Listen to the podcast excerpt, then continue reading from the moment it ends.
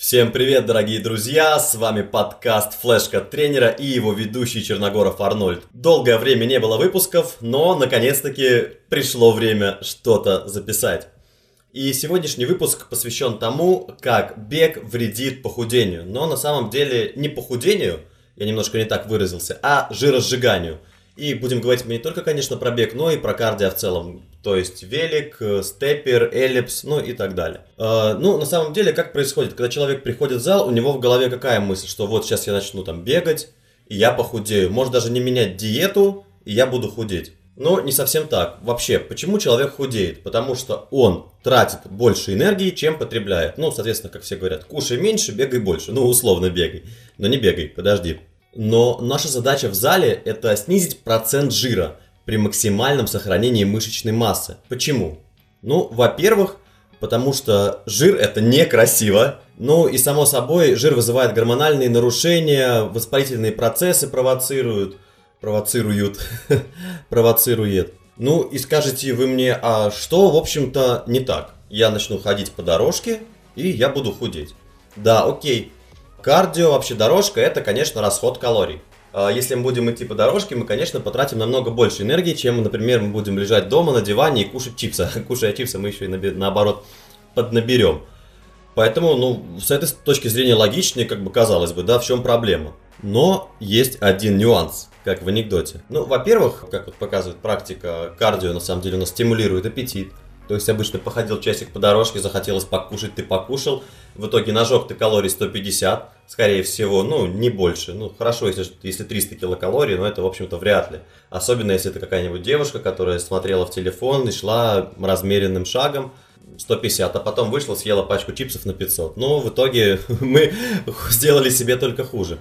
А во-вторых, у нашего организма есть свойство к адаптации – то есть, если вы, например, делаете одни и те же упражнения в зале, если там дома вы что-то делаете, ходите на дорожке, организм потихоньку к этому адаптируется и тратит меньше калорий, меньше энергии, чем мы как бы должны были делать. Поэтому повышается всегда интенсивность тренировки, время и так далее и тому подобное. Но вы, тем не менее, мне скажете, ну ладно, хорошо, я не буду есть после тренировки, и я не буду смотреть телефон. Значит, я буду худеть? Так-то оно так, конечно, но тоже не совсем верно. Теперь э, объясню, чем силовые тренировки лучше, чем кардио.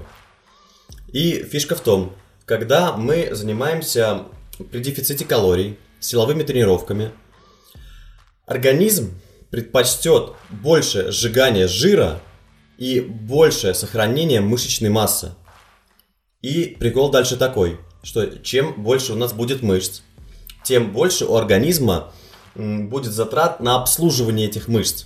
То есть, когда мы двигаемся, когда мы лежим, спим и так далее, наш организм будет расходовать больше энергии, потому что мышцы, соответственно, нуждаются в питании. И поэтому а, мы даже можем больше кушать и не толстеть, а оставаться вот в нашей норме, в режиме поддержания мышечной массы.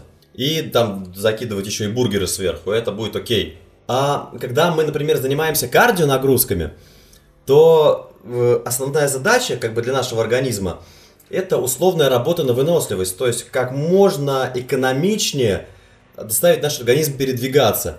То есть получается так, что организм начинает сжигать больше мышц и меньше жира, чем как бы оно того было нужно. В итоге получается, что количество мышц уменьшается, ну вот так уж происходит, но и количество жира тоже уменьшается. И при этом всем наш организм начинает тратить меньше энергии на поддержание ну, движения организма, на поддержание его жизнедеятельности. То есть, например, будь у нас там на 5 килограмм мышц больше, это условные цифры, взятые из головы, будь у нас на 5 килограмм мышц больше – организм тратил бы на 200 килокалорий в покое больше, условно. Но так как у нас на 5 килограмм мышц меньше, организм тратит на 200 килокалорий меньше. И получается такая история, что если у нас там была девушка, она ела 1800 килокалорий, худела, допустим. Это абсолютно одинаковые две девушки, да, одинаковые две девушки, которые едят по 1800 килокалорий. Но одна занимается в зале, а другая в зале силовыми нагрузками, а другая ходит по дорожке. И та, и та худеет. Но у первой остается больше мышечной массы, она такая более рельефная, а вторая становится, знаете, такая skinny fat, как говорят в Америке, как говорят у нас, «А, жирный дрищ. И, соответственно, первая может продолжать есть, есть где-то 1700 килокалорий, потому что мышцы условно остались, а жир ушел. А второй нужно будет себя еще ужимать до 1500 килокалорий, чтобы еще сильнее худеть. И увеличить интенсивность этой кардионагрузки. Прикол, да? Она похудела, и ей нужно намного меньше кушать. И первая похудела тоже, но кушать ей нужно чуть-чуть поменьше. Приведу классный пример. Было проведено исследование, на русском оно называется э, «Эффект от тренировок с сопротивлением против аэробных тренировок». Брайан Ульрих проводил этот эксперимент. И, в общем, было две группы подопытных в 12 недель. Каждая из них употребляла по 800 килокалорий. Но это довольно такая суровая диета, которую, в общем-то, я бы никому не рекомендовал. И одна группа выполняет кардио 4 раза в неделю, а вторая тренируется в зале с отягощениями. Что вышло по итогу? Первая группа, которая, соответственно, делала низкоинтенсивное кардио, она потеряла больше веса.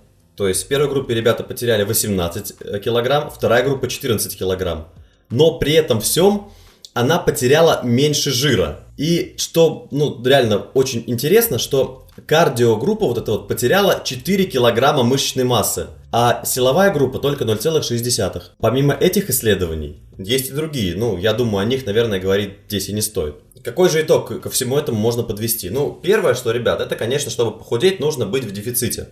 В дефиците калорий прям 100%.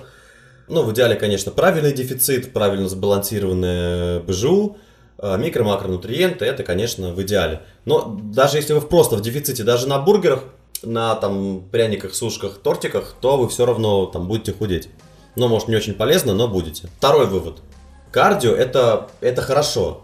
Но это хорошо для нашей сердечно-сосудистой системы, там, для здоровья. Это классно. Но мы не должны это использовать прямо как жесткий инструмент основной для похудения. Лучше тренировки в зале, там, ну, с отягощениями, я имею в виду, там, с сопротивлением, с лентами, с, там, с весом собственного тела, но ставить это в основу, фундамент, да, вашей силовой тренировки кардио для того, чтобы похудеть неправильно. То есть можно добавлять его там 20 минут, 15 в начале тренировки, но ни в коем разе там, как вы обычно любите делать, не вы, а вообще люди, 10 минут дорожки, 30 минут зала и потом 2 часа побежали.